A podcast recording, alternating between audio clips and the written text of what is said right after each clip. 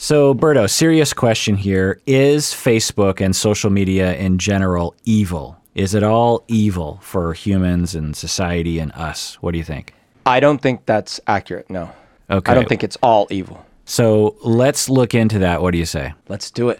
This is the Psychology in Seattle podcast. I'm your host, Dr. Kirk Honda. I'm a therapist and a professor. Who are you, Berto? My name is Humberto Castañeda, and I make lids for jars. So, the reason why we're talking about this is because there's a new Netflix documentary. It came out this month or last month called The Social Dilemma. And in this documentary, it's it's interesting because they have some interesting storytelling elements. They they have actual like a they follow a family essentially as social media affects them in some very dire ways. And they also interview a lot of people who used to work in tech, you know, people who used to be like the CEO of Pinterest, for example, or the guy who was hired by Facebook to try to increase uh, engagement. You know, at, at the beginning of that model of making money on the internet, uh, they were the originators, and a lot of them have since left those fields and now are speaking out against the evil of social media.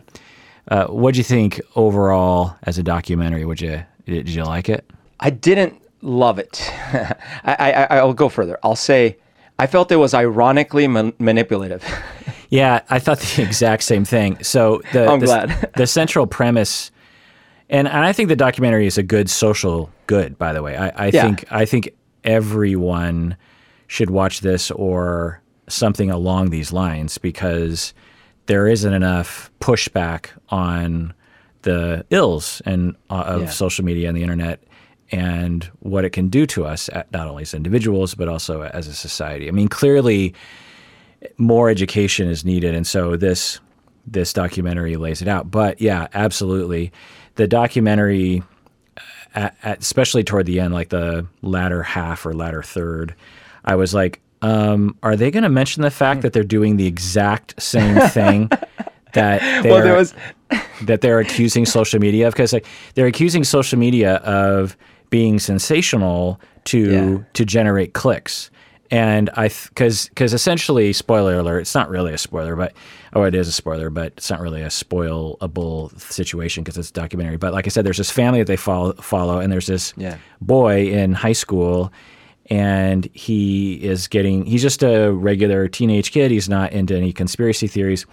But as the algorithm figures him out, they slowly feed him a bunch of information that leads him down into like a QAnon rabbit hole, essentially. And he starts to become radicalized. And at, at that point, so the first half of the documentary, anyone can relate to it. Like all of us are implicated or all of us are in danger. As soon as you start to go to what literally is probably like 0.1% of the population, you know, someone who actually shows up to activist events and tries to harm other people like this kid did, then you're talking about something that's other. And for the vast majority of Americans or people, they're going to watch that and be like, well, I'm not that bad, so I'm okay. Right. Uh, missing the broader point here is that no, we're all not okay. And yeah, there's a fringe element that we need to look at as well. But the bigger picture here is we are all implicated in this. We we're all negatively affected by this if we don't do something about it. Yeah, absolutely. So, so a couple th- things that came to mind. Uh, one, I totally agree with you. Th- There are aspects about it. Look, I happen to know a lot about the things they were talking about, the techniques they were talking about that the social media companies use, and but I guarantee you that the average consumer out there has almost no clue about it. So I thought that all that information was really valuable. Like, do you know that they track how long you spend looking at a picture? Do you know, like, all that information I thought was really valuable. Some of the advice at the end, at the very end, I thought was really useful. In fact, it's stuff that you've mentioned before. And I think we, we did a little bit on ways to like have better sleep, like you were talking about, you know, not having devices next to you, things like that. But um, there was one moment that I just thought it was the height of irony.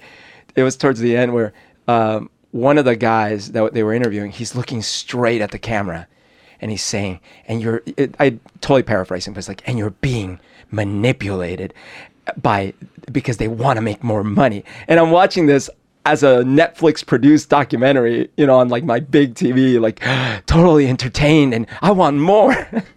I just thought it was ironic. Yeah. Uh, now, I'm sure the producers are aware of it. I'm sure at some point it occurred to them, but they're thinking, well, but we've got to make this compelling in the way that consumers want it to be. But I just wanted some some acknowledge some nod to that at, at maybe to, the very end and there's like and by the way i made this documentary in a style that is used to manipulate you to do bad things on social media yeah. i used it intentionally to try to get you to pay attention to that but i want to acknowledge that i use sensationalized fear tax, tactics and I was trying to manipulate you because not because I'm trying to hurt you or trying to get money from you. I'm actually my goal is is that you'll wake up to what's happening here. That's why I'm doing that, or something like that. Like, anyway.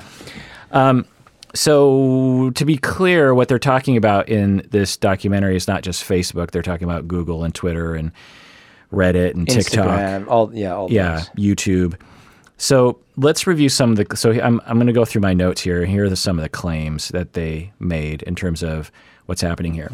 Their, their main claim is that the internet is manipulating people on a massive scale all day long, and machine learning and algorithms are in a constant state of monitoring literally your every move that is monitored by your phone, which is a lot um, you know, slowly but surely over the past 10 years, your, your privacy has been, you know, compromised and like boiling a frog, which isn't actually scientific. Frogs actually do jump out at a certain point, but the, I didn't know that. Yeah, but the uh, but the the analogy is apt in that.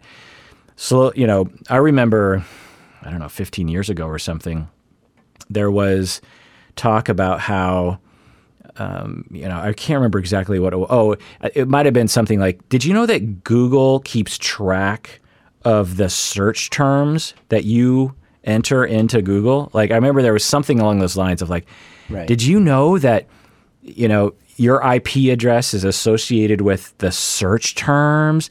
And people freaked about that. I remember it was just right. like, "What?" They're keeping track. That is like complete privacy. Now it's like and most people understand that multiple companies understand every everywhere you are at any given time. They know exactly the Jeep within two feet of exactly where you are.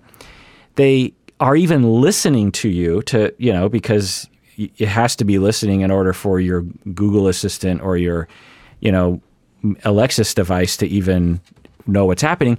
And we want this to happen. We we like the fact that Yelp will recommend things to us or that Google, you know, keeps tr- you know, there's sometimes where I'm like, "Wait, where was I on that day?" And I I'll look it up on my Google right. Maps uh, history. I'll be like, "Where what? Oh, that's where I was," you know.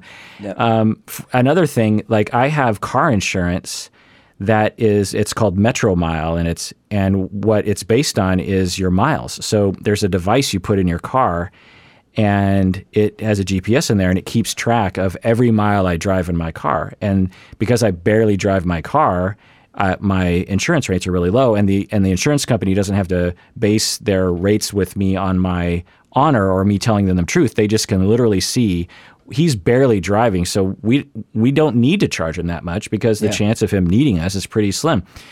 And we willingly pass this over, and so that's what this documentary is laying out to us of like reminding us of like, do you realize all the things that you are doing? And these people, you know, the the Googles and the Facebooks, they're not interested in your well-being. They're interested in money and they're interested in manipulating that data in whatever way possible to make money. For some for sometimes what that means is they will accurately know what restaurants to put in your feed because you're in that neighborhood, which most of us would be like, well, what's the big deal that?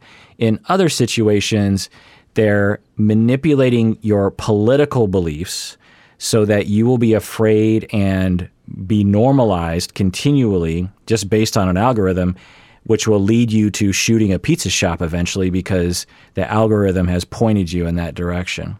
Yeah, the, the, the only caveats here are that uh, one, at, I agree that at a corporate level, because this is in fact the way that that the that the publicly owned, publicly traded corporations work in this country.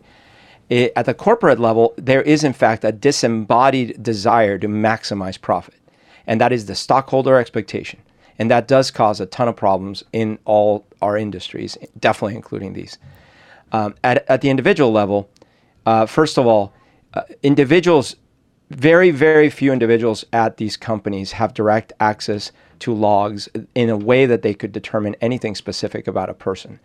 If they do, they're breaking internal policies, and in some cases, they're breaking laws. However, in the in the documentary, they presented, and I know it was a metaphor, but they presented the the little characters pretending to be talking to each other about how are we going to get them to keep engaged in the application, yeah. and it was a metaphor for what's going on with the AI. Um, but again, that was a little manipulative because it made it seem like the AI is like personally aware of you and knows who your girlfriend was and all these things. And at, at a data level, there's of course a, a, a, billion associations that happen, and it can lead to some weird things that we've all experienced, like when we we're having a conversation, and then the next time we log into Facebook, all of a sudden there is a ad for the thing we were talking about, and that is freaky, right? Um, but there's definitely no individual sitting there like targeting people, going like, "Oh, I know what Kirk Kahn is going to do," uh, and and even at the at the leadership level, uh, there's no stated desires in these co- companies in general. I'm sure there are psychopaths out there, but in general, there's no stated desire of we are going to harm human beings. Right, you know, and it's and, all like yeah. Yeah, but for and I guess for some viewers of this documentary, they will walk away with that impression that right. there is a a set of employees or something that are personally watching everything that you're doing. And that's not what I took away, I guess, because yeah, I, I, I, know all those details. But yeah, I guess some people would, and and maybe that's part of the point that they're trying to manipulate right. people because they're trying to make people afraid. But yeah, and, and that's why for me, for example, uh, for the most part, I I totally allow Google to monitor everything about me. Like I uh, I've downloaded the logs. Have you ever done that? Yeah, and um, I did do that when when I learned about that, and it was quite revealing. yeah, but it, there wasn't that much th- there that sure. I had a problem with. You know, I in fact there was nothing there that I had a problem with, by the way, and it and it, it was only back a few years, I believe, and like because I'm guessing they purge it after a certain amount of years or something, and for the most part, I was like, well, it's not great, I suppose, that some corporation knows this all about me, but but I'm not doing anything wrong, and and so now this doesn't mean that it's okay. And at the very end, we're gonna I'm gonna go over my recommendations of what we need to do. Um, so I, I will say summarize though that this documentary uh, should be watched. I think it's good for people to watch if they don't know about this sort of thing as a jumping off point for discourse and discussion and voting and regulation thought and this sort of thing. Um, I'm not saying that this documentary, because of its problems, is somehow supposed to be discounted. I'm not saying that at all. Um, I'm saying that the documentary kind of points out like that this is hundred percent evil, essentially, uh, and it, it's it's just not that way. And there's which we'll get into later. But anyway, uh, other things that they were pointing out was that we evolved to socialize, and the internet is designed to reward our brain in the most effective way possible. In the way that Cheetos are designed perfectly to get you to eat more and more and more of them. uh, the internet and Facebook and TikTok are perfectly designed by people who absolutely do their research on how to hack your brain, essentially, uh, because of, at the corporate level, they're trying to make money, and to make money, they have to keep you engaged because that sells advertising. They're not nefarious people. They're not psychopaths. This is the this is what uh, capitalism is. You know, it's it's the American way, and perhaps the way of the market around the world. And so we are social creatures, and when we get a like or when we see another human being doing something, then we pay attention. And so the internet has slowly gravitated towards uh, providing us with the dopamine hits that uh, that we desire to have um, in you know outside of our devices. Um, we're animals, uh, and we're barely smarter than other apes. So the the notion that our devices somehow are uh, you know harming us is shouldn't be that surprising. You know, if, if a bunch of chimpanzees somehow designed the internet, we wouldn't expect them to create a a, a technology that was 100% good for them. You know, we would imagine that they would make some mistakes in the process of doing it. Well, we're barely smarter than apes in the grand scheme of things, and so um, so it's not surprising that our technologies sometimes get ahead, ahead of us in the same way like the atomic bomb got ahead of us and all sorts of other, you know, global warming and, you know, industrialization got, is getting ahead of us. You know, just, it just makes sense. yeah, that, that's the, the story of the exponential growth of our tech compared to our evolutionary rate is that, right? Because as soon as agriculture was developed, we started having new health problems as soon as weapons with iron and you know bronze were developed, we started having new violence type of problems, and like you said, atomic bomb. Uh, the other thing is even more recently. That was one thing I didn't. I, I think it was shallow of the documentary to pretend that this is a new problem. I understand the accelerating effect of the technology because of the exponential growth of computers and tech in general, right? But when TVs, when radio was out, when newspapers were out, they briefly mentioned this.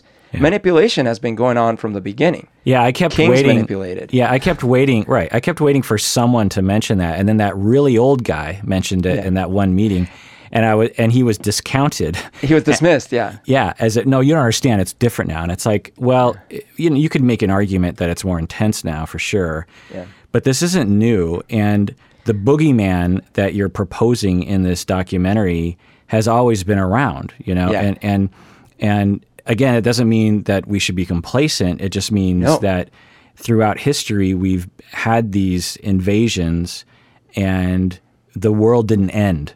the way that the way that this documentary is clearly saying that right we are it's, the world is going to end because of social media. I mean, literally, there, this one guy says that an apocalypse is going to happen, right. and it'll be the end of our of the human race. He literally right. said that, and that might happen, but not because of the reasons. So, like, there was another moment that was also telling where they said, "Look, uh, TV." I think he said even TV in the 80s, like there were rules for advertising to kids. I'm like, oh yeah, well sure, and those were egregiously like la- uh, lax because we were so manipulated as children. It's not even funny. Right. Everything you wanted, every place you wanted to eat at, everything you wanted to do was all manipulated by TV. Yeah, candy bars. all those bars. ads we watched. Can, yeah, ca- candy bars, bad cereal, toys, cigarettes. yeah. Uh, so it, it it now I will I did agree with that. So there are a lot of things in this documentary where I was I was on both sides. On one hand, I was like, um, that is taking it a little far. But it, there is a point to it. I mean, when you and I were growing up in the 70s and 80s, the amount of advertisements we saw on on an average day would have been like I, they even have these data, but it's you know let's say it's 12 ads a day or 25 ads a day or something. The amount of messaging that children get today on average in Western societies is has got to be like exponentially higher. I mean, we're probably talking hundreds, if not thousands, of ads that are pumped into their eyeballs on a on a daily basis. And so that cannot be a good thing, right? I mean, it, it there has to be, or I'm guessing there just has to be some kind of an effect.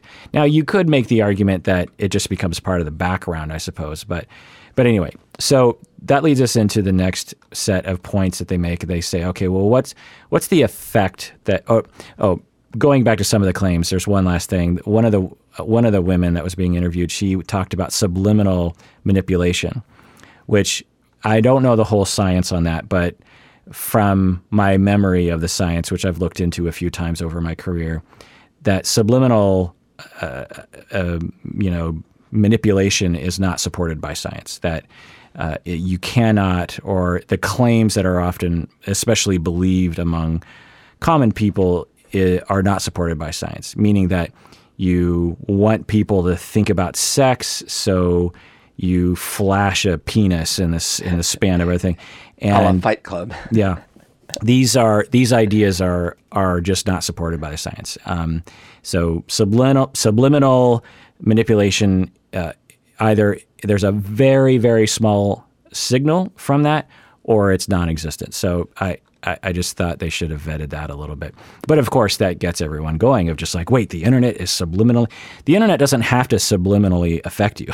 they can just overtly affect you. And we all see the effects on that. I, I will say one one thing though about ads is that we can all remember so many jingles from the '80s, and those brands that whose jingles were really popular. It, most of them, or a lot of them, became dominant brands. So there was some power to a show that was watched simultaneously by millions of individuals that were Right. little and susceptible with a very catchy jingle and colorful, bright things, and this, um, versus like one of those quick clickbaity things, which might be have their own damage, but but it is interesting. Like we have been permanently changed by the things that we were taught were uh, consumable in the 80s. Yeah, I don't know that I remember many ads, you know, recently, but Yeah, that's interesting. Right. McDonald's, Nike, uh, you could say Michael Jordan. Coca-Cola. yeah, uh, all these things were uh, because TV, because there were three channels, you, and there were, you know, there was two TV shows to watch at any given time. Everyone saw the same commercials, and there was like a, a global hit to a society, you know, that affected everyone. And now it's like, uh, there's always options. Like for me, the amount of ads I actually come into contact today are probably fewer than I did when I was younger because Right.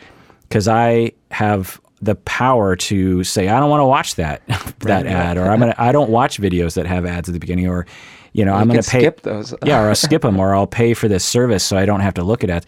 So now again th- we do have a problem on our hands right now. The documentary just doesn't seem to provide some minor counterpoints and to the skepticals like me and Humberto were like, well, come on. All right. So some effects that they're claiming is that it causes us to pull away from in-person life.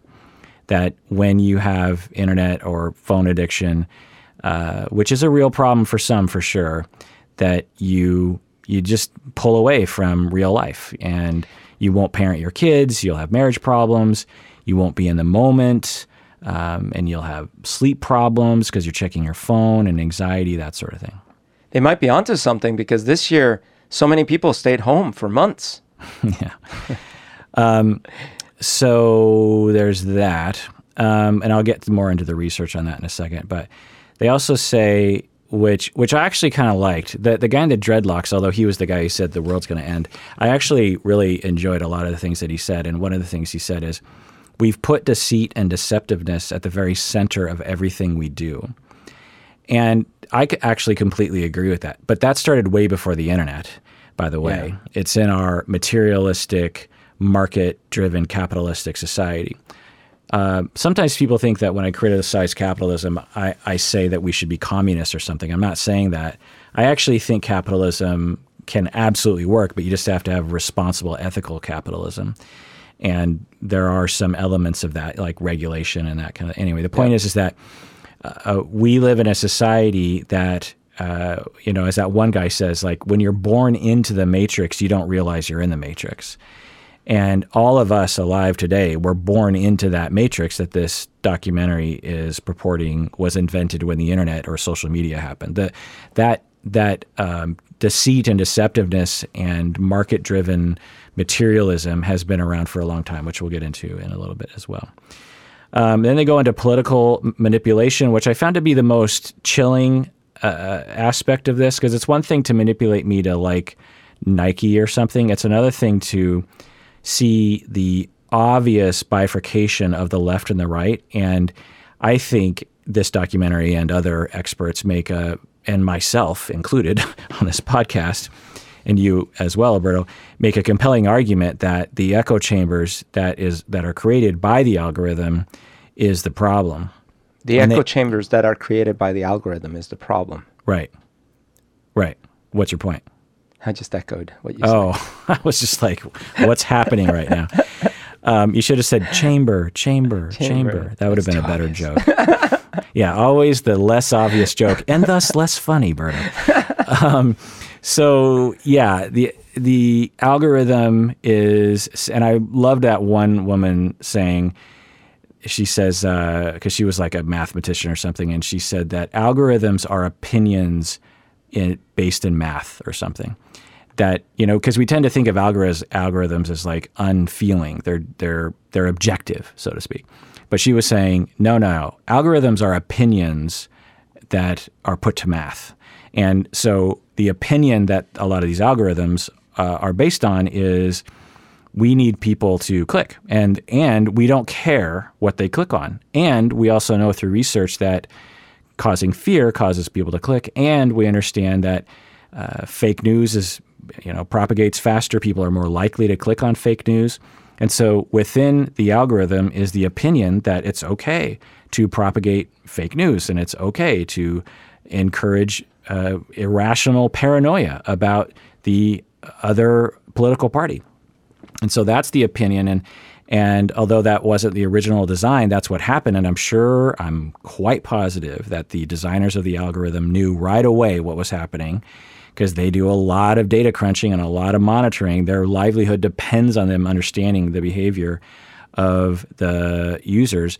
So they absolutely knew, Facebook included and Zuckerberg included, knew that their that you know one of the side effects of among many of their algorithm on Facebook was actually creating uh, echo chambers and political extremism and deaths, literal people dying because of the algorithm pointing you in a direction on, on Facebook. And and and again, I'm getting away from I think the core point that I want to get across is the algorithm creates the extremist, which we can all go, ooh, look at that over there, the extremist. I don't like them. We are all a product of that echo chamber. And one of the things I thought of, Berto, was you will often talk about how on Facebook you get into arguments with people about politics and this sort of thing. And I don't know if you remember, but you know, because we've been talking about this for years, and I would always say, um, "Huh, your experience of Facebook is completely different from mine because I don't see anything political on Facebook." Right. I, I, I never see a single political post of any. I only see pictures of cats and kids on the first day of second grade and my mom and my dad going on a walk. Like, I, what is going on? Do we have like completely different friends? And then, of course, this documentary of you know talks about how. Uh, and then I started thinking about the. I, sometimes when there's a political thing, I'll I'll scroll by it. I don't look at it because I'm just like, oh, political thing. That's not why I'm on Facebook. One, two.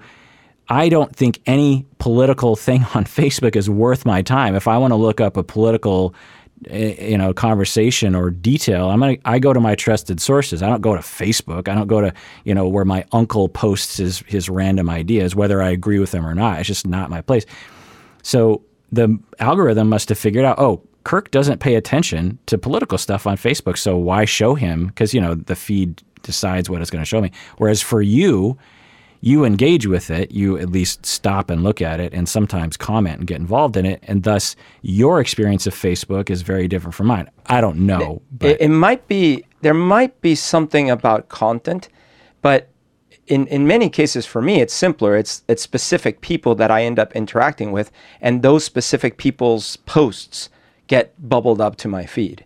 Right. And because I, I'm but reticent. It's the same. It's the same. It's the same thing I'm saying, though. You know. Yeah. If, it's if just I was it friends could be with about that, cars, or it could be about. Yeah, know, yeah, right. But, whatever. Right. Yeah. The algorithm doesn't necessarily care it's about politics. The algorithm yeah. just knows you Ooh. will engage on. Right. You'll stay on Facebook when this person posts things with the with these keywords. Yeah. Whereas for me, the Facebook algorithm has figured out uh, and Kirk will actually turn off Facebook if he sees political things. Right. And so my experience of Facebook is, uh, even though we're on the same political spectrum, I'm in a different echo chamber within that political spectrum on Facebook.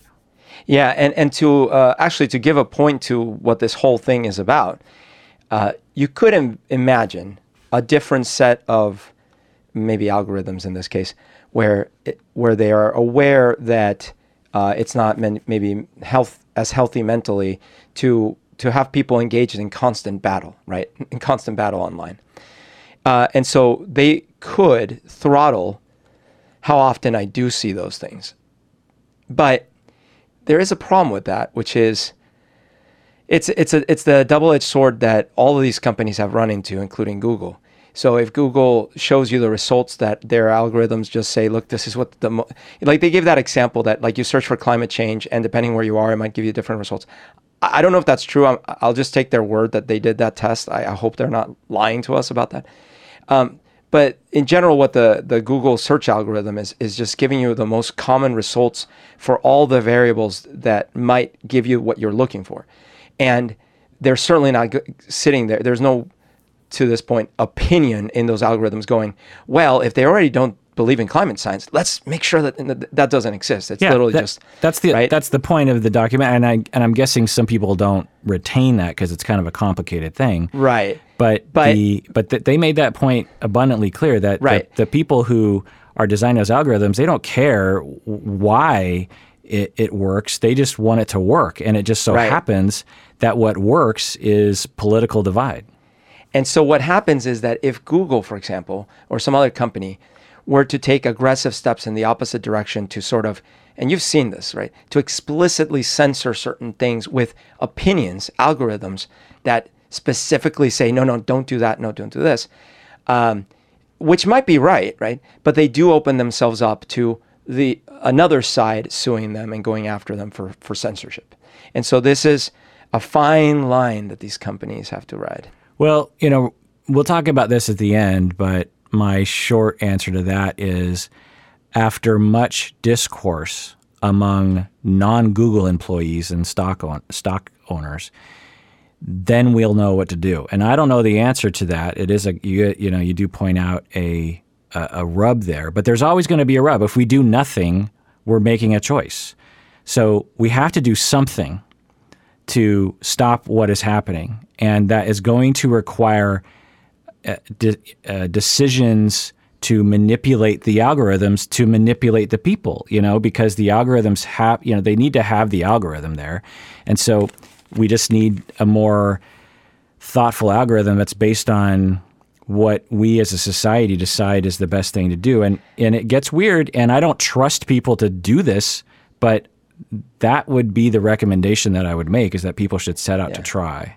And, and, and, and it does work. And to give you another example that, you know, and I'm sure you know this, but another example is uh, there are certain uh, phrases that Google has flagged for uh, that it's not going to suggest. You know, like if you say, like say that whenever anyone types in, um, I don't know, like uh, are Jewish people blank? You know, like right. so are Jewish people blank?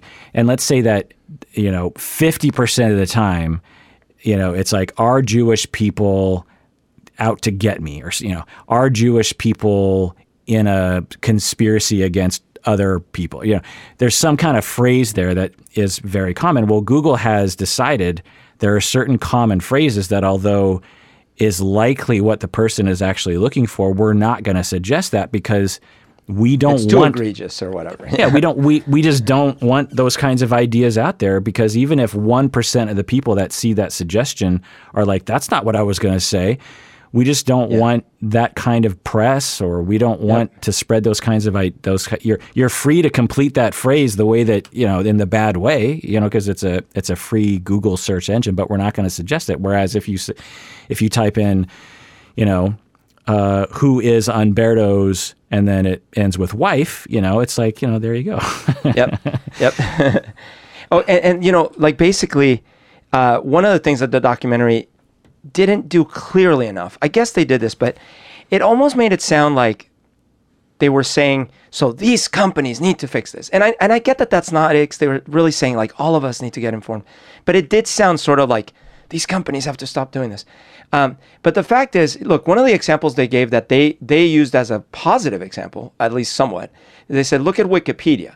Wikipedia, everyone sees the same thing, and it's curated content. But as you know, or I think you know, oftentimes Wikipedia is derided by a lot of people. They're like, oh, Wikipedia. Like, um, I, know a lot of teachers, like, they're like, oh, don't look it up in Wikipedia and things like that. But actually, what's wrong with Wikipedia? Like for yeah. ages, no one said, "Oh, don't look it up in the encyclopedia." Well, an encyclopedia was a very curated, way more curated tome of opinions, you know, gathered together by very like a very narrow set of individuals, right? Wikipedia is a lot more open source. People can dis, uh, you know dispute all these things. So as a society, I think we need to change uh, through these discourses and these documentaries and a lot of conversation. And, and, we need to change our opinions about certain things because if we don't think Wikipedia is good, well, then what is good?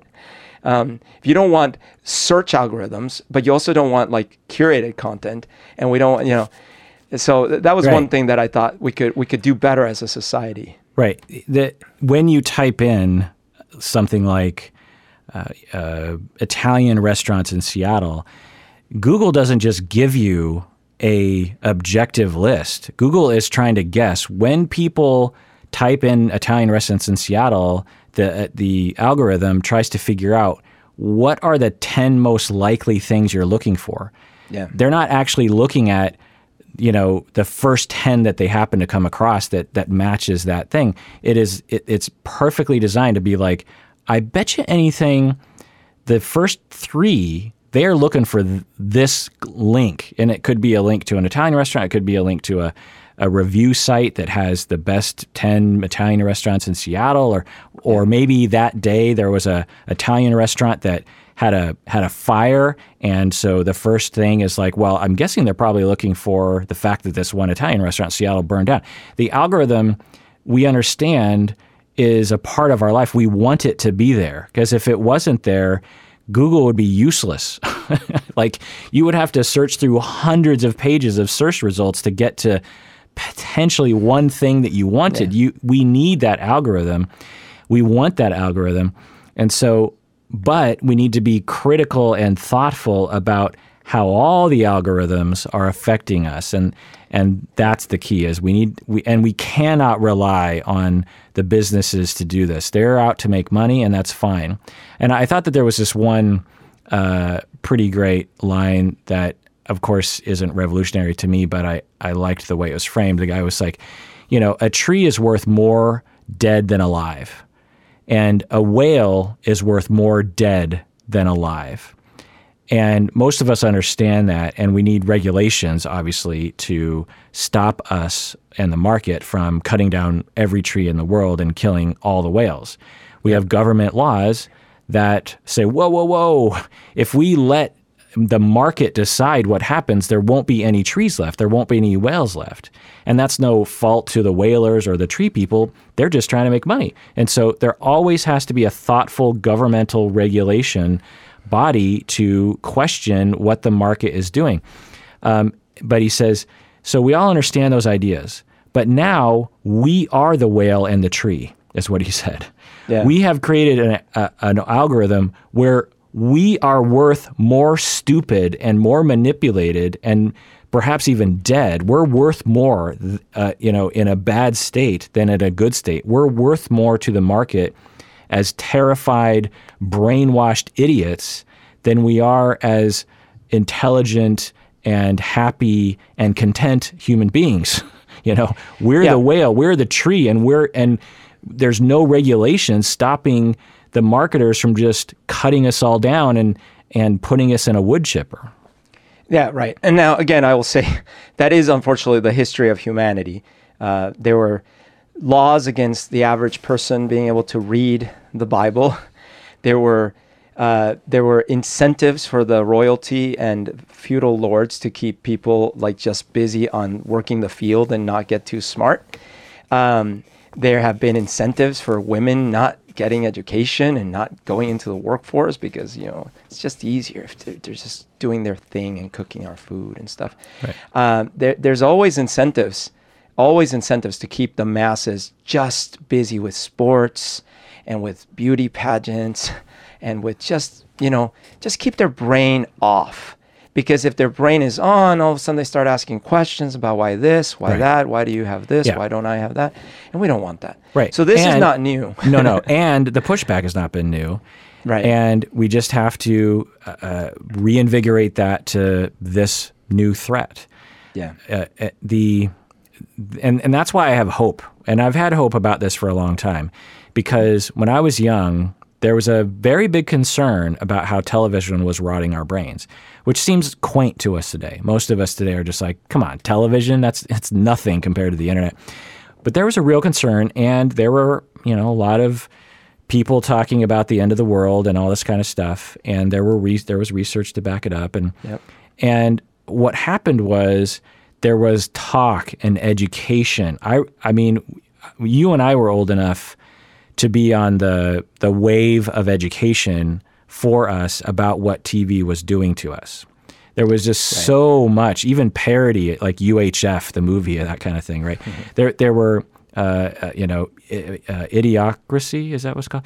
Yeah. Um, there, there's so many different uh, messages given to us.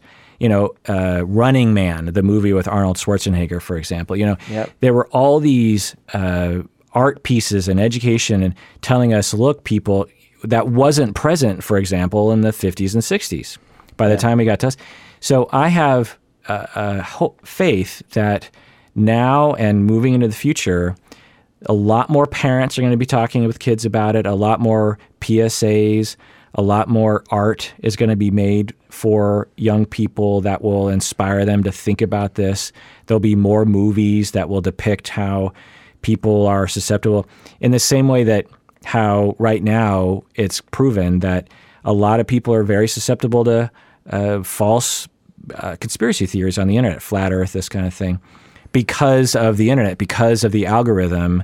The conspiracy theories are are are easier to believe, or or they're you know pe- susceptible people are are being exposed to these things more readily, or that sort of thing. And and I think that in ten years, enough people will see other people falling prey to that that they'll know. Wait, am I falling prey to that?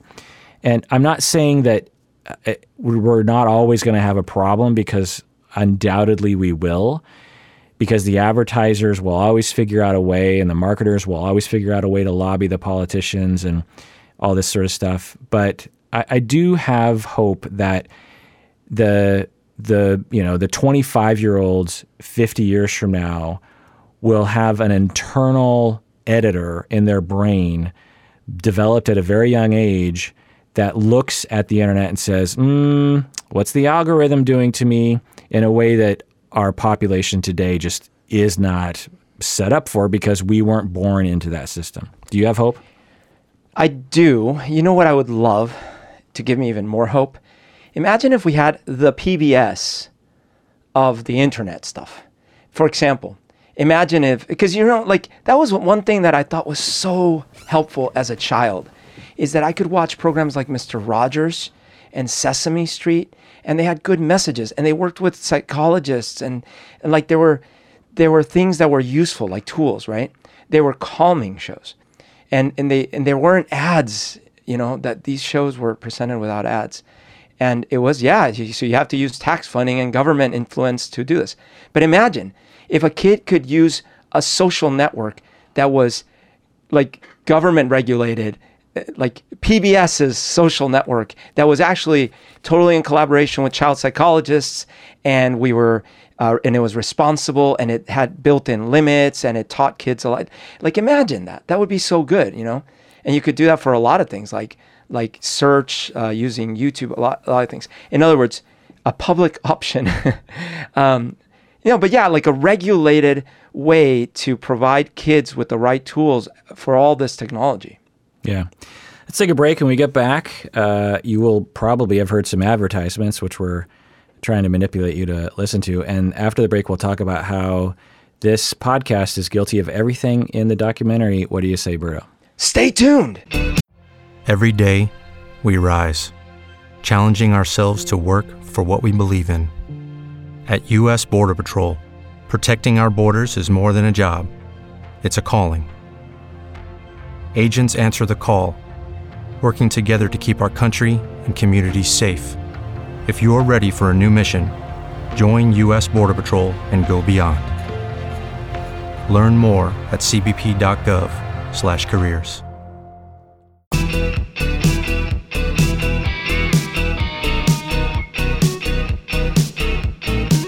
All right, we're back from the break.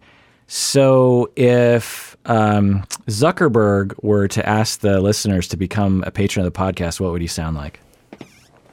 uh, I just I just think that it's it's it's important for for you to understand that like what we are doing is uh, the the computer figures out what you need at the right moment. And so the, the solution for us is we're going to add more AI to try to explain to you how it is important for you to visit Patreon and become a patron of Psychology in Seattle because uh, the, the solution isn't more regulation, it's, it's more AI because the AI can figure out why you should subscribe and become a patron. And it's, it's AI. The solution's AI. it's very subtle. Uh, the best impersonations are subtle. Um, so how we are doing the very thing that this documentary, and maybe that's part of my skepticism, because as I'm, I'm watching, I'm like, well, but I do this every day.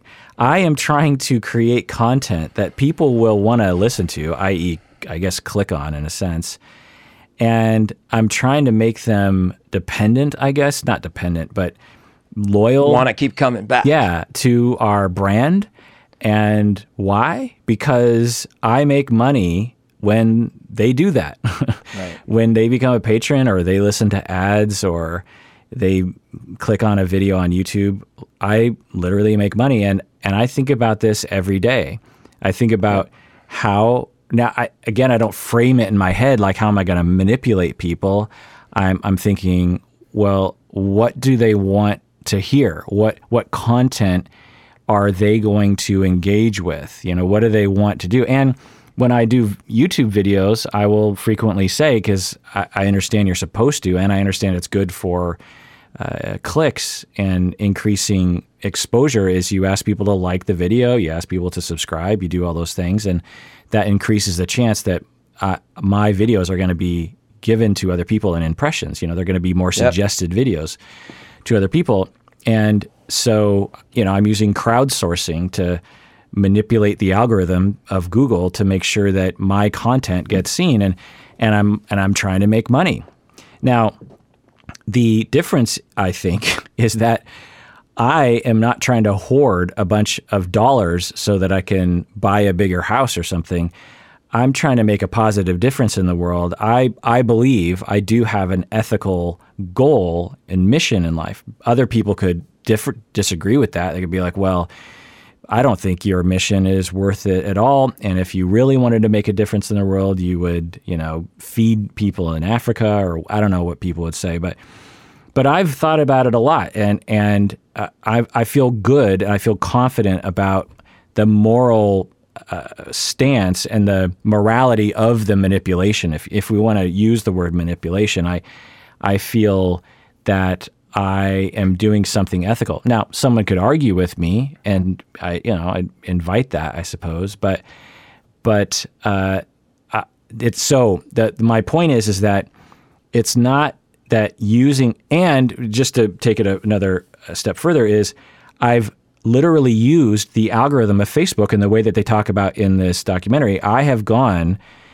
to Facebook and because I want people on their uh, you know their home screen or their feed to see a suggested video that I have posted or a post that I've posted on Psychology in Seattle, and I'll pay you know we don't have a huge budget for it, so I'll pay like ten dollars, you know, uh, yeah. for a maximum of ten dollars, and I dial in the exact target market that I want to get because Facebook keeps track of that. Age, gender, politics, interests, income, where they live, you know, if they like podcasts, I can dial all that in. I say, for everyone that, you know, coincides with these markers, I want you to uh, put my stuff on their page. And every time someone clicks on it, I will pay you X amount of dollars. In the same way that, that those three guy algorithm was, every time he hit that button, I'm one of the people that you know, created an algorithm to hit a button every time, you know. So my point is, is that the algorithm itself, in the, the, the way the documentary makes it seem, is evil. That's not that is not an accurate way of looking at it.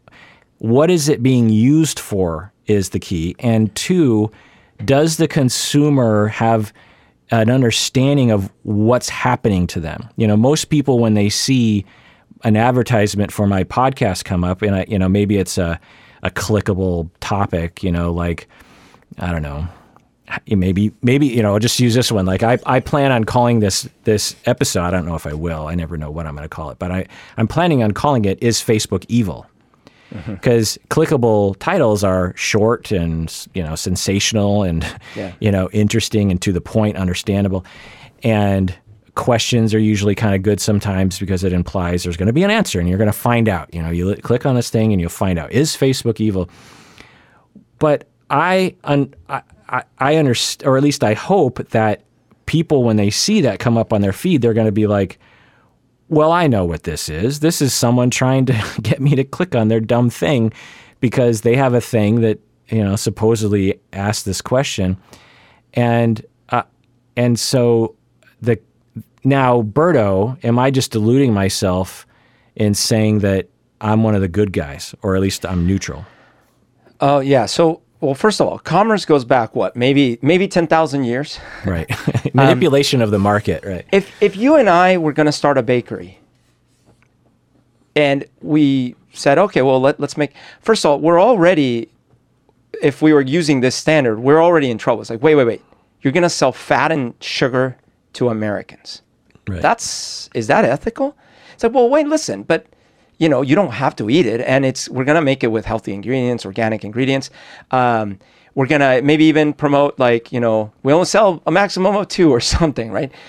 But or, or even if we had a, a restaurant, not even a bakery, and we said, well, are we going to make dishes that people like and they want to keep coming back for, or are we going to make dishes that they're like, yeah, that's too healthy, I don't like it, or whatever, right? We're probably going to make something that people want to do. Because why? Because we got to make money with this business because that's how we get paid, son. And we need to get paid in this society so we can eat and have roofs. So you don't even have to have the rationale that, well, I'm doing it for a noble cause. It's like, well, how are you eating? How are you feeding your, your family? But there are limits. If you know, and and w- there are gray areas, but there are limits. So if what you're doing with this bakery is like it's going to be a chain restaurant, we're going to buy the cheapest ingredients. It's going to be almost literally plastic that you're feeding these people, but it is addicting. And and we're going to actually with the money we make, one of the first things we're going to do is open a science lab to figure out how to make it more addicting. And we're going to like and then we're going to suppress information that comes out about how unhealthy it is. See, that is completely unethical. And and even if I said, well, I was I was going to donate 10% to to uh, good cause, it doesn't matter. You're being unethical.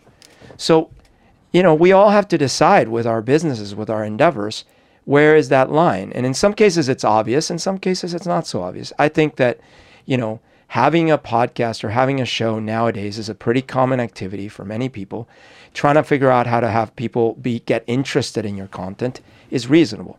Now, if you cross a line and it starts being too manipulative or whatever, yeah, maybe you're maybe you're going too far. But I, I don't I certainly don't think it's black and white, and I certainly don't think it's a it's an easy answer of like, yeah, no, if you're if you're using an algorithm or if you're naming things in a provocative way, you're evil. That's too simplistic. So I am the good guy. That's what you're saying. Well, no, you're the bad guy. But I'm just saying other people. Other people are good guys. yeah. Uh, okay. So let's talk about the research now. When we talk, when we think about research, scientific empirical observation, uh, why is research difficult in this area? I guess. Uh, well, for one thing, a lot of it might have to be self-reporting. Right. right. That's that's the biggest one Um, right? right there. Is Okay. that because one that's cheap and uh, doable because yeah. there isn't an unlimited uh, source of money to pay for lab uh, research or research that involves following people around objectively. You know, the, the thing I always say is if, if we really wanted to do psychological research, we would have to create a invisible drone that followed people around uh, silently and actually observed them in the real world. Because even when you take people into the lab, they're in a lab. They know they're in a lab. Ethics compel us to tell people you're you're in a lab. You're being researched in this way. So so a lot of the research that we have on this topic of social media and the internet and what we're doing and how it's affecting us is completely based on self-report. Not only you know how many how much internet do you use not you know that question but also like how depressed are you? How anxious are you? How is your life going? How was your life 5 years ago? Are you more depressed now than you were 5 years ago? So much uh, uh, research that is talked about is based on those sorts of things and we know through research actually that self-report is a not a an effective way of understanding the the, the nature of reality. Uh, so so that's one thing. What's another problem with research in this area? Um, so you a lot of this re- re- requires relationships, like because you're interacting with other people. Maybe not everything. Like you could certainly research searches and things like that. But if we're talking about social media, a lot of it is about interactions. So how are you going to? It's going to be hard to like fake those interactions for the purposes of the study, or and then if you have to get the other people involved in the study, then that's more people you have to get involved. Right. Yeah. That. I mean, that's that's a good one. Uh, I'll, I'll extend it by giving an example that a lot of research in social media and psychology they will give you a fake Facebook page, for example, and they'll say hmm. like, which one of these two Facebook pages would you want to be friends with? That kind of thing. Oh, interesting. and then they'll and they'll get these conclusions based on that of just like narcissistic people people don't want to be friends with those people or something like that well hmm. what are they when you actually look at the design they're just making up two pages and they're identifying one as looking more narcissistic and they're just asking Yeah. people which has nothing to do with reality because no one just friends people on facebook based on the way their profile looks you know what i mean that's like not real. yeah, like you know the person in real life usually. I mean, occasionally there are Facebook people that will friend just randos, and usually it just has to do with sex or something, you know. Yeah. But but anyway, so I think they're an- thinking of Tinder. yeah. Um, so the other thing here is, you know, what do we look at exactly, and how do we how do we measure thresholds, which I'll get into in a second. The other thing is causation versus correlation. So let's look at some of the research specifically. And these are research studies that I thought were valid, meaning peer reviewed, and multiple studies looking uh, from multiple researchers looking at the same thing. So the first thing is that uh, social media use is correlated with different elements of personality. So who uses social media? You know, of the of the people who use social media a lot, what are some of the personality characteristics of those people versus people who don't use social media very much? oh, interesting. Huh. Well, I hadn't thought about that because so many people I know use social media. All right, maybe But like extrovert. more, more, yeah, good. So extroverted, more likely to use social media. Yeah. They're, they're, they they log more hours yeah, yeah. based on That self-report, by the way. Yeah. Uh, what else? Um, Perhaps if they have, uh, if they are, um, okay, if they actually have stuff happening more frequently in their life. So maybe if they're more active. Um, they don't look at that, or I didn't see any research on that. It's harder to do, right? Because how do you define? Yeah, yeah. More active. If they have more, uh, more friends, more connections. Uh, I don't know. Other personality traits. Think about that. Oh, personality traits. Um, so they are maybe more. Uh, I don't know what this would be, but like they they're, they self disclose more. Free- oh, narcissistic. Yep. Narcissistic. Now, yeah. uh, a little side note on narcissism. How do you think they measure narcissism? What's their definition of narcissism? How how much they post, like self this circular definition. Uh, outside of social media, Oh, when, outside of social media. when they actually, you know, they're like, okay, I'm going to figure out on a scale from one to ten how narcissistic this person is. How do they how do they do that? Interesting. The um, maybe how how focused they are on on their own life versus other people's lives. Okay, so that might be one. Th- how would you measure that? I mean, uh, you know, a questionnaire, and like you ask them like questions that are Like from what? both sides of the fence, Like like, things like um, how many birthdays do you know? You know, how many Okay. other people's birthdays do you Yeah, know? yeah, I like Or- it, but you immediately see the problem with that, right? Because Sure. you know, if if someone has a bad memory of dates, Right, or which I do. or they hate And I'm a birthdays, narcissist. or they hate or they hate birthdays in general, Yeah. or they're socially anxious and you know blah blah blah, then they're going to look more narcissistic. Uh, so so it's it's hard is the point that I am, Yeah. am demonstrating is that one what is narcissism exactly? Uh, at, at its base level, it's self-centered. You're you're very much interested in yourself, and you think you're superior than other people to other people. You think that you're better, and you compare yourself to others. You know this kind of thing. Well, how do you measure that? Well, it, it, the best way would be to, an invisible silent drone that follows you around and codes all your behavior.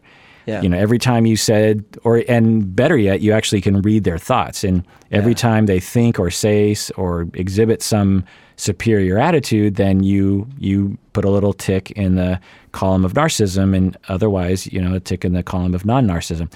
But that's too expensive and impossible, and so we actually just ask people questions. That's how we measure narcissism usually. Yeah. And it, it, and when I measure narcissism, I interview them for like years, you know, and ask them about their inner life. And, and I'm never quite sure if I'm conceptualizing them correctly. When scientists are measuring narcissism in people, they're asking questions like, um, I think I'm a good person Yeah. or I'm I'm better than other people. Okay, so those are two different items that are sort of emblematic of the of the main mm-hmm. measures. So if you ask someone, you know, how much do you agree with the statement? I am better than other people. Well, obviously, if people are like, well, yeah, I'm better than other people, that's narcissistic, right? That, that's I'm superior. But there are many questions on there that's like, I have high self esteem, or I like Right. my I like myself, I like or, myself. or people like me, or I have interesting things to say. So those are also, according to these measures, indication of narcissism. Right. But it's also just healthy self esteem. Like the opposite of that is I'm not likable. People don't like to hear my stories. I'm not interesting. I don't like myself. Like, if the opposite of narcissism is low self esteem, then narcissism by definition includes a subset of people who just have good self esteem, but will be coded as narcissistic, by the way. And this is all the research, and I did a whole deep dive into all the research. All the research that looks into people using social media are narcissistic, they'll say that, is based on th- this very common measure that has those issues. And um, whenever they talk about how people today are more narcissistic than they were 20 years ago, when you actually look at the individual items that have changed on average over time, it's those kinds of items in, in the questionnaire. You know, the superior items like I'm better than other people, those haven't changed over the past 30 years in the research that I've looked at. What has changed in the past 30 years are items like I'm a good person or I have interesting things to say or people like me. Uh, those kinds of items have changed, which to me For says better? Like yeah, for the better, right? Yeah. Which to me says that kids today are more have higher self esteem, but the same level of narcissism as they as they did. Sure. Uh, but because of the because researchers that's not very interesting, and they're not going to sell any books, and they're not going to go on Fox News saying kids today are are the same narciss- are, have the same level of narcissism as they did 30 years ago, but they actually are they actually have higher self-esteem because of the liberal agenda to uh, you know make children soft. Because you know that's the whole thing. Like we're being soft on kids and we're creating narcissists. Right. um, when we look at the data it doesn't look that way. Now it depends on how you look at it from what angle you know you can cherry pick different studies. But anyway the point is is that um, they did find that higher levels of social media use is associated with what the construct is calling narcissism, but it's hard to know what that exactly means. Um, it's also associated with higher neuroticism, meaning that you're more you're you're scared or you're anxious or you're depressed. This kind, you're down. You have bad moods. Lower levels uh, of social media use is associated with um, with. Oh, I'm not going to go into that because I'm actually. Wait, what, what about compul- compulsivity or like addictive behavior? Well, uh, I didn't see the research on that, um, uh, so I don't know the question. Um, I don't know the answer to that question. Okay, social media is good for people on average is supported by the following research. So, what do you think is that a lot of research has found are good things associated with social media use, Berto? Good things associated with social media use. Yeah, that are benefits to people or Um, Okay, you know, well, markers of, of You feel you, you feel a connection to people that you can't see frequently physically. For example, long distance relatives or yeah. So long distance friends. research shows that social media and the internet, you know, internet social stuff facilitates relationship development. It also facilitates acceptance from peers. So this isn't reported in the internet or in the news, you know, Right. like, uh, but social media actually has been shown by scientific, you know, uh, studies that it, it, it can facilitate relationship development and it can facilitate acceptance from peers on average. Certainly can um, not, but on average, Yeah. it, it generally does, you know, on average facilitate relationship development. What other kinds of positive things has been found in the research? Uh, I, I guess I mean this one is very related to that one, but just the ability to stay in contact, like Yeah. not just develop, but just like once you have those connections, just be able to ca- stay in contact. Yeah. it, it's an unprecedented ability because you could have never written that many letters in prior times. Yeah, know? or seeing pictures on that level, right? yeah, Yeah, other things are improving acculturation when you enter a new group, like when you go to a mm-hmm. new university or you go to a new place of work, you Right. can join, you can become Facebook friends with people at work and you instantly are connected. Higher self esteem. So that's a shocker, right? That, that one doesn't get talked about. Science has demonstrated that social media actually improves people's self esteem. Now, Whoa. I'm, I'm going to get into more of it later, but just just know that that there are many studies that show when people engage in social media, their self-esteem goes up. wow, Okay, that is I not did not know that. right, but that is something that that empirical science has demonstrated. It also can lower so- social anxiety. So on average, you know, and from this one study, they looked at people and they're like, okay, on average, uh, when you know Group A uses social media and Group B doesn't, Group A has lower social anxiety. It can improve mood and well-being. These kinds of things. Um, Facebook enhances self-esteem for those focused on strong ties during Facebook use. So, so that's a more specific study of like when people focus on Facebook as a way of developing strong ties with other people, then it actually enhances their self-esteem. So uh, it, it appears that there are a lot of moderating factors when it comes to social media use. That just using social media is too blanket of a thing. It's like, what do conversations do to people? That's essentially what we're asking.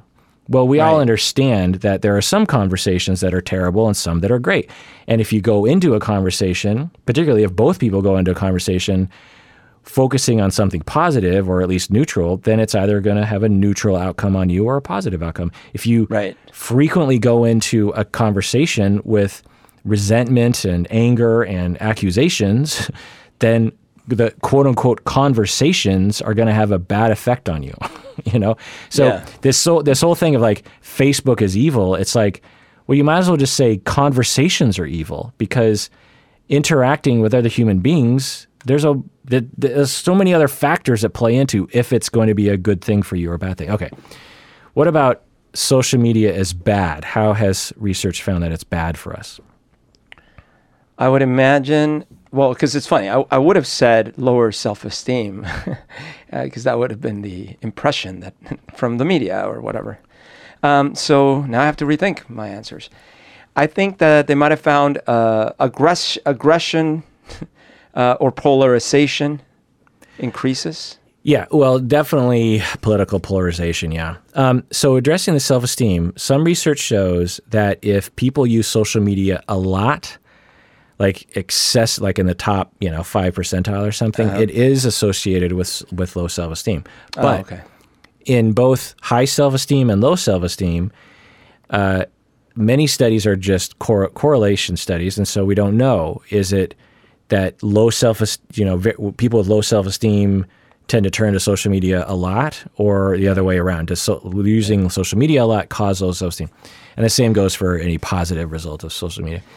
So Um, maybe another one would be uh, bullying behaviors, like online bullying. Uh, I didn't see that, but Okay. um, emotional problems, academic problems with a lot of social media use.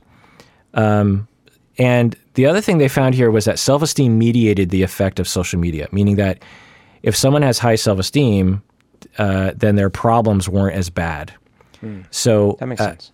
so the issue is not whether or not someone uses social media, it's what is their uh, overall personality like going into using social media in the same way that conversations will have a different effect on different sorts of personalities. Um, okay, I have a lot of notes on narcissism, but I feel like I already kind of dipped into that. Um, you know, lots of research pointing towards an association between narcissism and Facebook use and, and social media use. What what, what about the the whole uh, fear of missing out, FOMO? Like, Yeah, maybe. uh, you know, people seeing happy pictures and them feeling like maybe their life is not as happy. Yeah, maybe.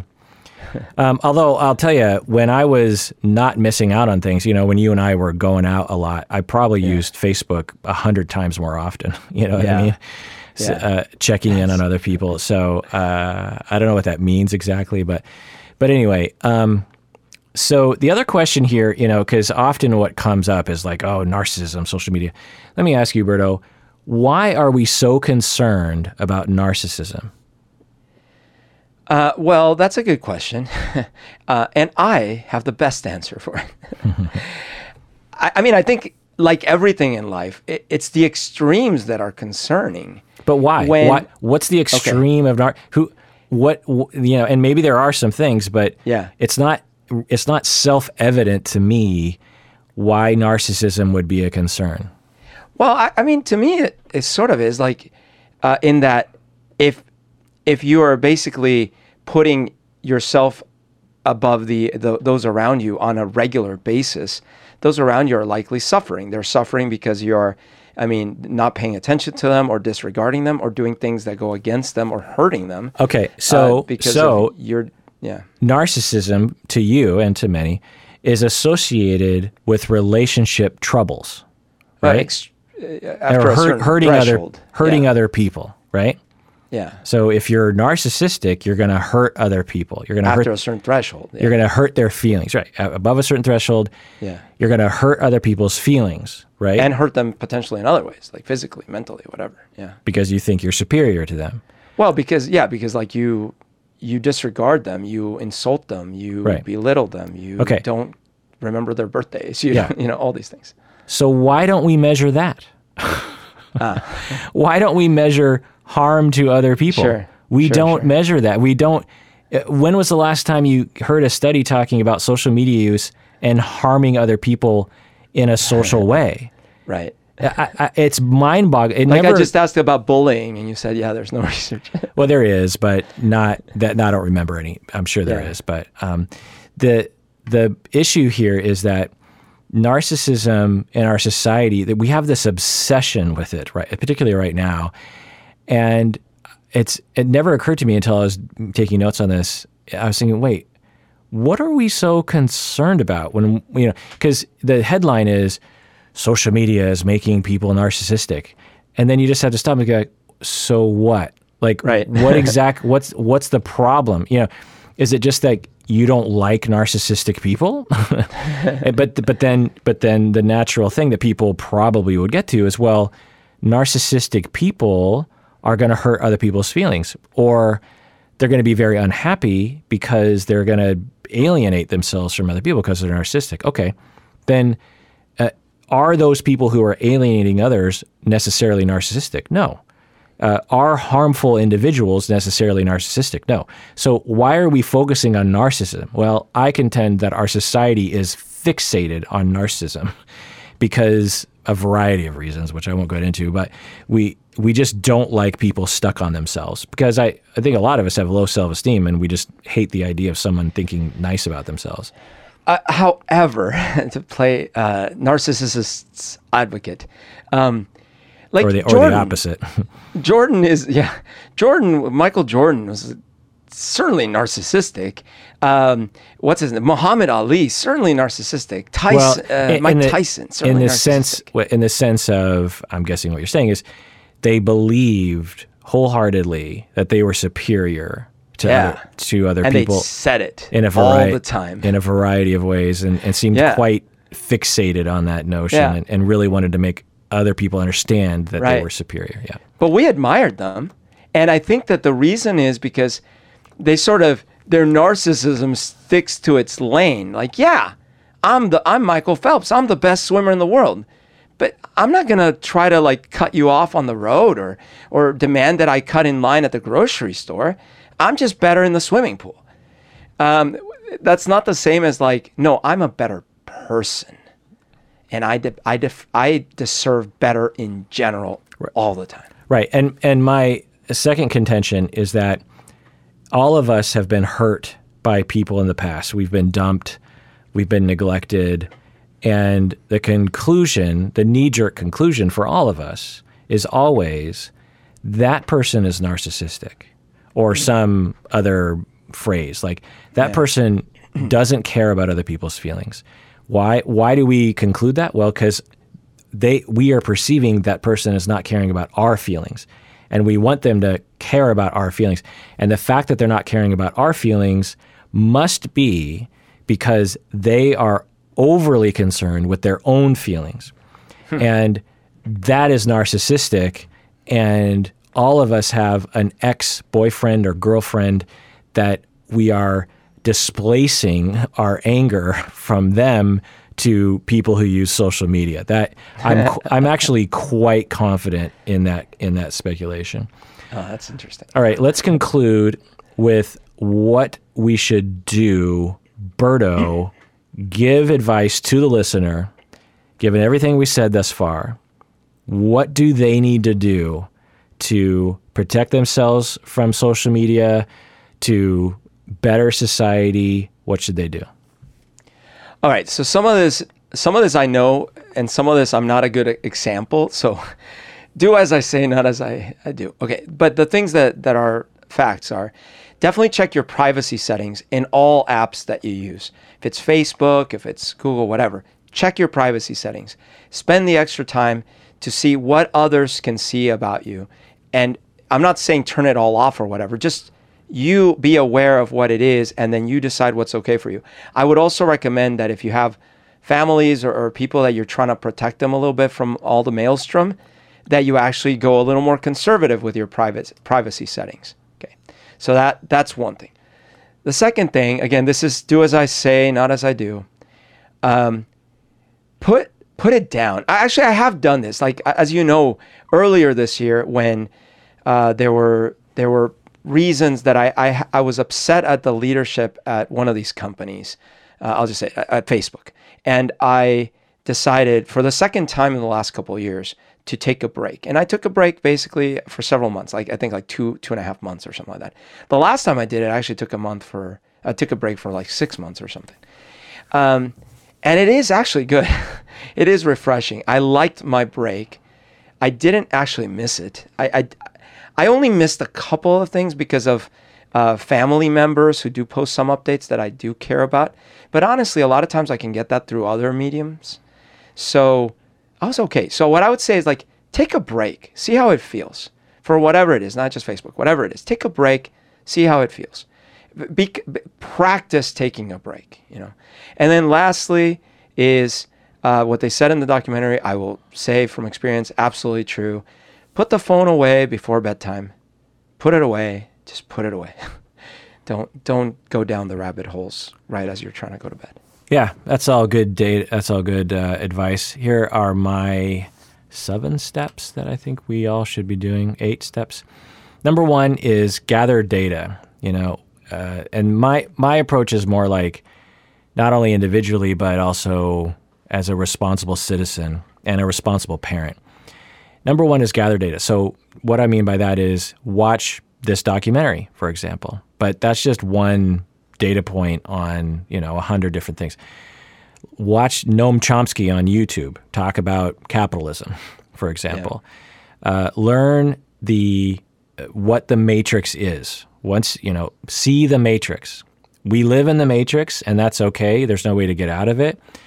Uh, but uh, you have to see it, and you're not going to see it unless you listen to a very intelligent philosophers and social commentary people who spend a lot of time figuring out a way to explain it to us. So, so gather data. Number two is be thoughtful.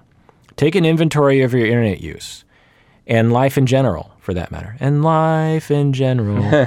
um, number three, General life. yeah. Number three, and, and number two, being meaning take an inventory of your of your internet use is like, okay, what am I doing exactly? What are all the different things that I'm that I'm doing on the internet? How is social media? And you don't have to judge it. Just just be thoughtful. Think about think about all the different things you're doing. Are you doing it before the bed? Doesn't necessarily mean you have to take it away from before bed, but just notice it. Don't don't let it become it's automatic, like breathing. Number three is what is the purpose of your life? Because if you do not know the purpose of your life, a marketer will define it for you. For me, I know the purpose of my life. And when a marketer comes along, or business ventures for that matter, because I as a as I'm gaining in popularity, people are reaching out to me and just being like, "Hey, I got a deal for you." If I didn't have the purpose of my life and a mission for this podcast, I wouldn't know how to answer those. I wouldn't have a guide of like, well, do I do that or do I do that? Because there are a lot of different ventures that are coming my way that could make me money or could make me fame. But I'm thinking, is that going to meet the only goal I really have for this podcast, which is to make the world a better place? Is that going to service that? And many times I'm like, no. The only reason why I would do that thing is if I'm trying to make more money or I'm trying to get more famous. And that is not my purpose. But maybe that is your purpose. The point is is that if you don't have a purpose in your life, things are going to come at you. Advertisements are going to come at you. You know, if if the purpose of your life is to be in the outdoors and someone advertises a car to you that is a better car so that you can go into the outdoors and it literally is a car that helps you do that, you know, it's four-wheel hmm. drive or something then you know, like, wait, that advertisement, even though it's, you know, it's clicking those buttons in me, I actually am on board with that. Now, I don't know if I'm going to buy that thing, but uh, whereas another ad comes your way and says uh, that your, you know, does your butt look big? Well, you know, here's Spanx. And if you don't have uh, like why you're on this planet, then that marketer has now defined for you your goal in life is to make your butt look smaller. Like, you know, because if you don't have a guide, now maybe you your goal in life is to look great on Instagram. That's your that's your purpose in life. Nothing wrong with that if you've defined it that way. And you get an advertisement for Spanx, then you know if that fits your thing. That you know, it, if and and mark so marketers are uh, they love it when people do not know what they want because that mm-hmm. means they can define it for you. They will create for you a lifestyle that will trick you and they will they'll trick you into chasing a goal that and they'll trick you into thinking that you want it. They'll trick you into thinking they can that that you need to have this and they'll trick you into thinking you can get it. you know, like watch any Matthew McConaughey Lincoln uh, you know car ad Oh yeah. What, what, those ads are are trying to, and I find the premise to just be ridiculous because he's always alone, by the way, and they're trying to sell you this notion that if you buy this car, you will always feel on top of the world. You'll feel cool. You'll feel smart. You'll feel above it all. You you won't need anyone else. You know, it's just the masculine ideal a cool, smart, intelligent, good looking, rich, suave, thin, still has a head of hair, you know, has a little bit of a American accent, you know, from the South. And it's just a ridiculous notion. I mean, who wants to be alone in an overpriced car? It's it, like it just doesn't make any sense to me. Can you that, send me? Can you send me the link to that article to yeah. that ad? Um, so know your purpose in life because if you don't know, marketers are going to fuck with you. Number four is consider how it affects your life. Consider how social media and the internet affects your life, how it affects your sleep, how it affects your well-being. Those are very important questions. Number five is have an approach to parenting if you're a parent. So you got to start early on this sort of thing, and don't think, especially if you know this is your first kid. Do not think, well, I got it under control. I'm just not going to let this affect. No, when you're as soon as your kid can focus their attention on something, and as soon as they can reach for something, the first thing they're going to reach for is your phone. And the reason why is because you always reach for your phone. They realize that because you know, they they mimic. They go that my human, my you know attachment figure, they love that. I don't know what that thing is, but I want it too. you know, they never grab the thing that is boring to you because it's it's boring to you. They don't want so so th- start early with your approach, whatever that is. And Wait, can't your strategy be to like always have math or science on the screen at all times? So that could be it. Honestly, like you, you know, you might have something like that, something that teaches. You know, um, it always has cartoons that are approved by you and makes sense. The other thing is, is um, don't just restrict kids from screens. Like you, you certainly can do that if you want, but there is always going to be another screen out there that they're going to have access to. The key is, is you have to teach the child what the screens are trying to do to them.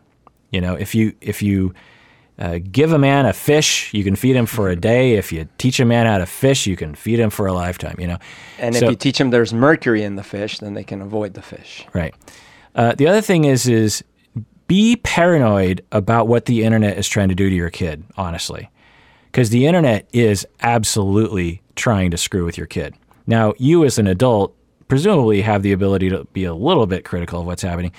Your child does not, particularly at the age of five, 10 years old. They have no protections. And so be paranoid about what the internet can do. I mean, not only just with ads and stuff, but like pornography and uh, other imagery of of violence. I mean, you just Google anything. I mean, all of us have experienced this. You know, you just Google something on accident, and like the image page on Google just pops up. It's just like gore and rape and you know death. And it's whoa! Like I didn't realize like that was right around the corner, and your kids are, uh, you know. Their brains are not ready for those kinds of images. So Yeah, like I, the other day I, I googled butt pleasure clamps, and you would not believe the stuff that came up. It was crazy. And the opposite is also my recommendation, which is stop being overprotective outside of the internet. The reason why kids are turning to the screens, in my uh, opinion and other experts, is because as parents, we're not letting our kids do anything else. They can't go to the park. They can't play with their friends but without being supervised. They can't ride their bikes. They can't get their driver's licenses. They can't go to the mall with their friends. They can't walk to school. They can't uh, uh, play without you constantly watching them. And so there's nothing else to do but but to look at screens. According to current you know trends in parenting, kids have to sit in their room and stare at the wall because that's the only way you can reassure yourself that they're not going to hurt themselves. This is a bad trend. And it actually, in my book, is leading to more screen use. When you give kids, and you'll see this with your own kids even, you you take them to a park and there's something about the park or you take them to some kind of activity and there's something about the activity where there's movement and it's compelling and interesting in the way that we remember playing as kids you see your kids take to it, not all kids, but you see your kids just be like, "Oh my god, this is the best." and they don't want to leave. You know, they're just like, "I don't want to this is and you're like, "Whoa. Huh. Kids like to be physical. They like interacting with other kids. They like, you know, experimenting with their bodies and having power in the world with their bodies." And we are increasingly not allowing kids to explore the world. So when we're telling them not to be on a screen, we're and we don't let them go outside, we're telling them to stare at a wall, which Can is we just get healthy. them VR headsets and put them in, in VR environments all the time? well, you say that, but that is sort of a thing that we have to think about as well. oh gosh. Um, number six is bond. So, in the same way that not every uh, you know veteran who got who used heroin in Vietnam came back as an addict, because only some of them needed the heroin when they got back for emotional reasons. Not all kids become problematic internet users. Mm-hmm. Only those kids who don't feel like they can trust other people or they don't feel lovable. And so, if you have a strong bond, kids will default to you. Kids will default to friends. Kids will default to other human beings. When they don't have that available, they will turn to screens. Hmm. Kids would rather interact with other human beings. It, you, when you watch now, sometimes there's a kid who just like loves a particular thing. But if when you watch kids, particularly when they're really young, as they're you know the first started developing how they inter- interface with the world, they would take you if you're compelling and interesting and safe. they would take you over a screen any day. And this whole notion that like screens are like, you know, and they can be very compelling, is basically uh, a indictment on. And now I'm not saying that every parent who has a kid who's interested in screens is a bad parent because some some screens are very you know compelling and some kids are very compelled towards screens. But my point is is that a very protecting factor in all of what we're talking about is having good relationships. So, for example, for me, I feel like I have good relationships in my life and I have good self esteem. And so when the internet tries to do something to me, it doesn't really get to me because uh, when it tries to scare me, for example, I'm like, I'm not really that swayed by it because I have my people I can go talk to. And, and if uh, the internet promises me some awesome thing, I'm like, well, I'm pretty content as it is. I'm not really I'm not really sad about it. You, there's not a lot of holes that the internet can fill in me. Do you know what I mean? Mm-hmm. Yeah. And so with your children, with other people, so if even if you don't have kids, make sure you have strong bonds with other people, strong relationships because in the absence cuz that's my contention as well is that as our society was becoming more and more isolated over the past 100 years, there's been a lot of different things that have moved in to replace that. Drugs, TV, internet, you know.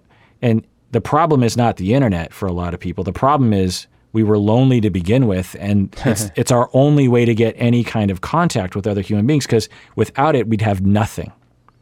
You're, you're feeling too lonely? This one weird trick will make you feel part of a community. Number seven will blow you away.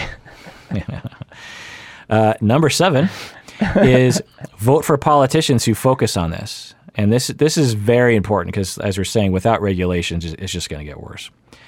Yeah. Uh, do not, you know, think that if we raise awareness, that's all that's going to happen because uh, the, these organizations they'll just hire other people who are willing to do what needs to be done. You know what I mean?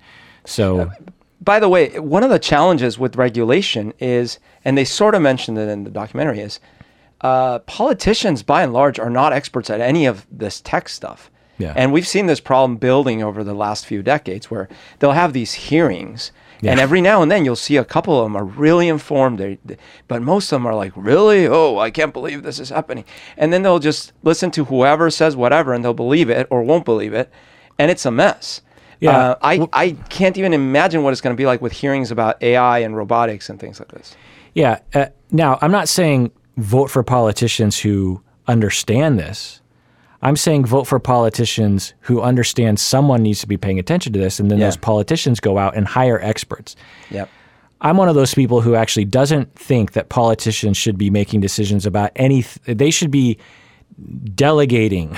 they should be, yeah. you know, if there's a public health concern, they should listen to the experts. They should not be relying on their own information anyway. So the best politicians are the people that know how to vet the or how to pick the best expert. You know, polit- we should we shouldn't be voting for politicians that know how to fight on stage. We should be voting for politicians who are the best at picking experts to follow. That's the people. Right. You know, uh, the best politician is the best follower of expert opinion.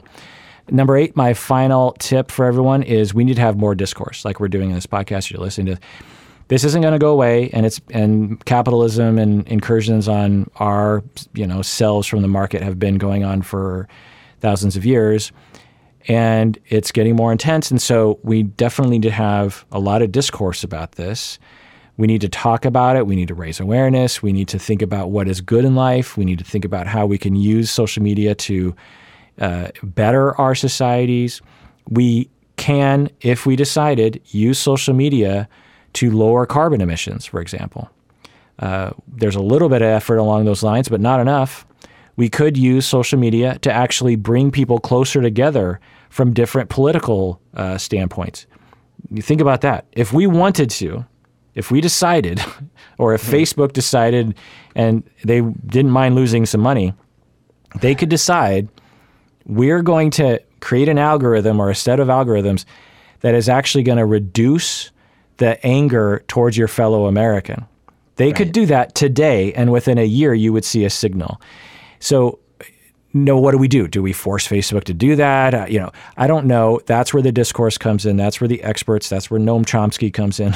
That's where all the others come in, and we talk about it. We it, there's no easy answer. There's you know there's going to be pros and cons, but to do nothing uh, or to to wait or to say, well, what are you going to do is making a choice to do nothing. And you're choosing to uh, allow a highly motivated, organized, literally millions of people and computers that are designed to go one direction. It's going to continue going that direction.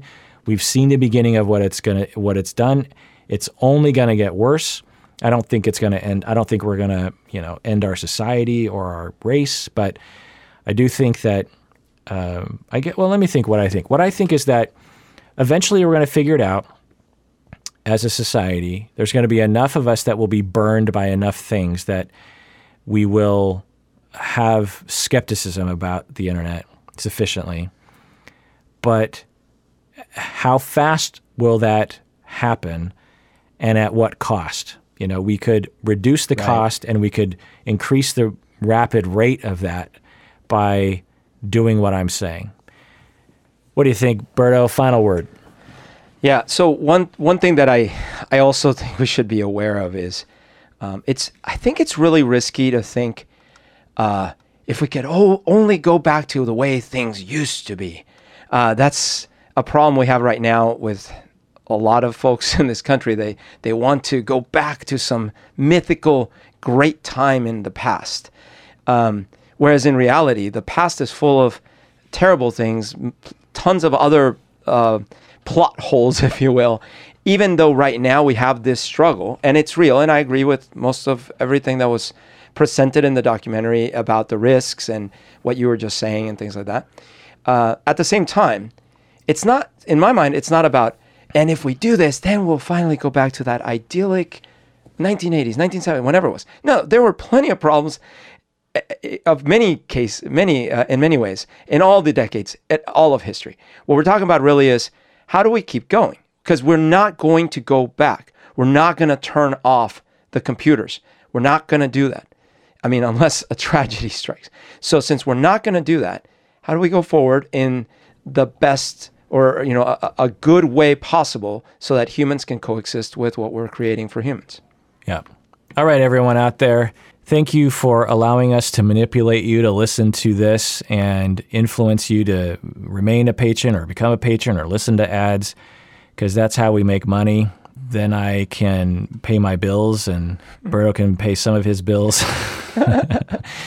and uh, I can pay my internet bills, so I can get more ads pumped into my head. It's a downward spiral. And everyone out there, please take care of yourself because you deserve it.